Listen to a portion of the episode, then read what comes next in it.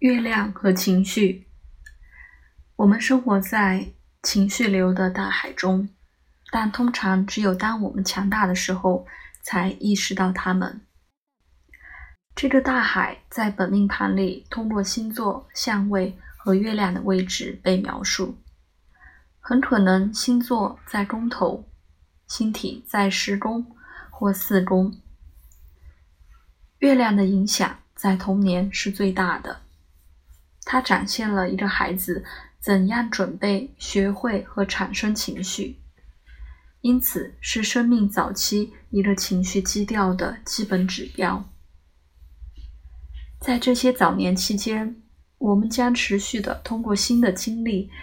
被击倒，在我们的心中留下深刻的印象。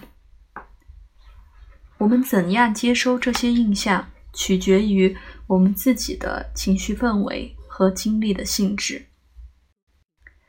结果是自动反应的根深蒂固的模式，构成了我们余生行为的基础。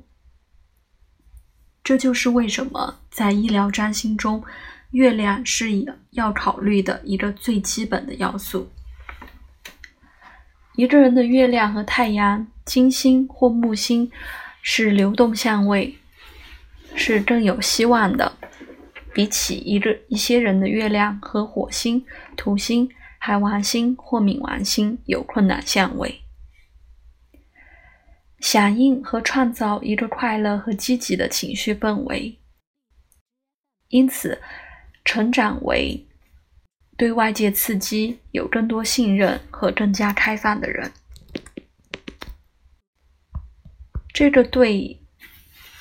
健康、对很多研究强调积极的情绪和破坏免疫力之间的连接、疾病的易感性有重要的影响。积极的情绪是基于保护的。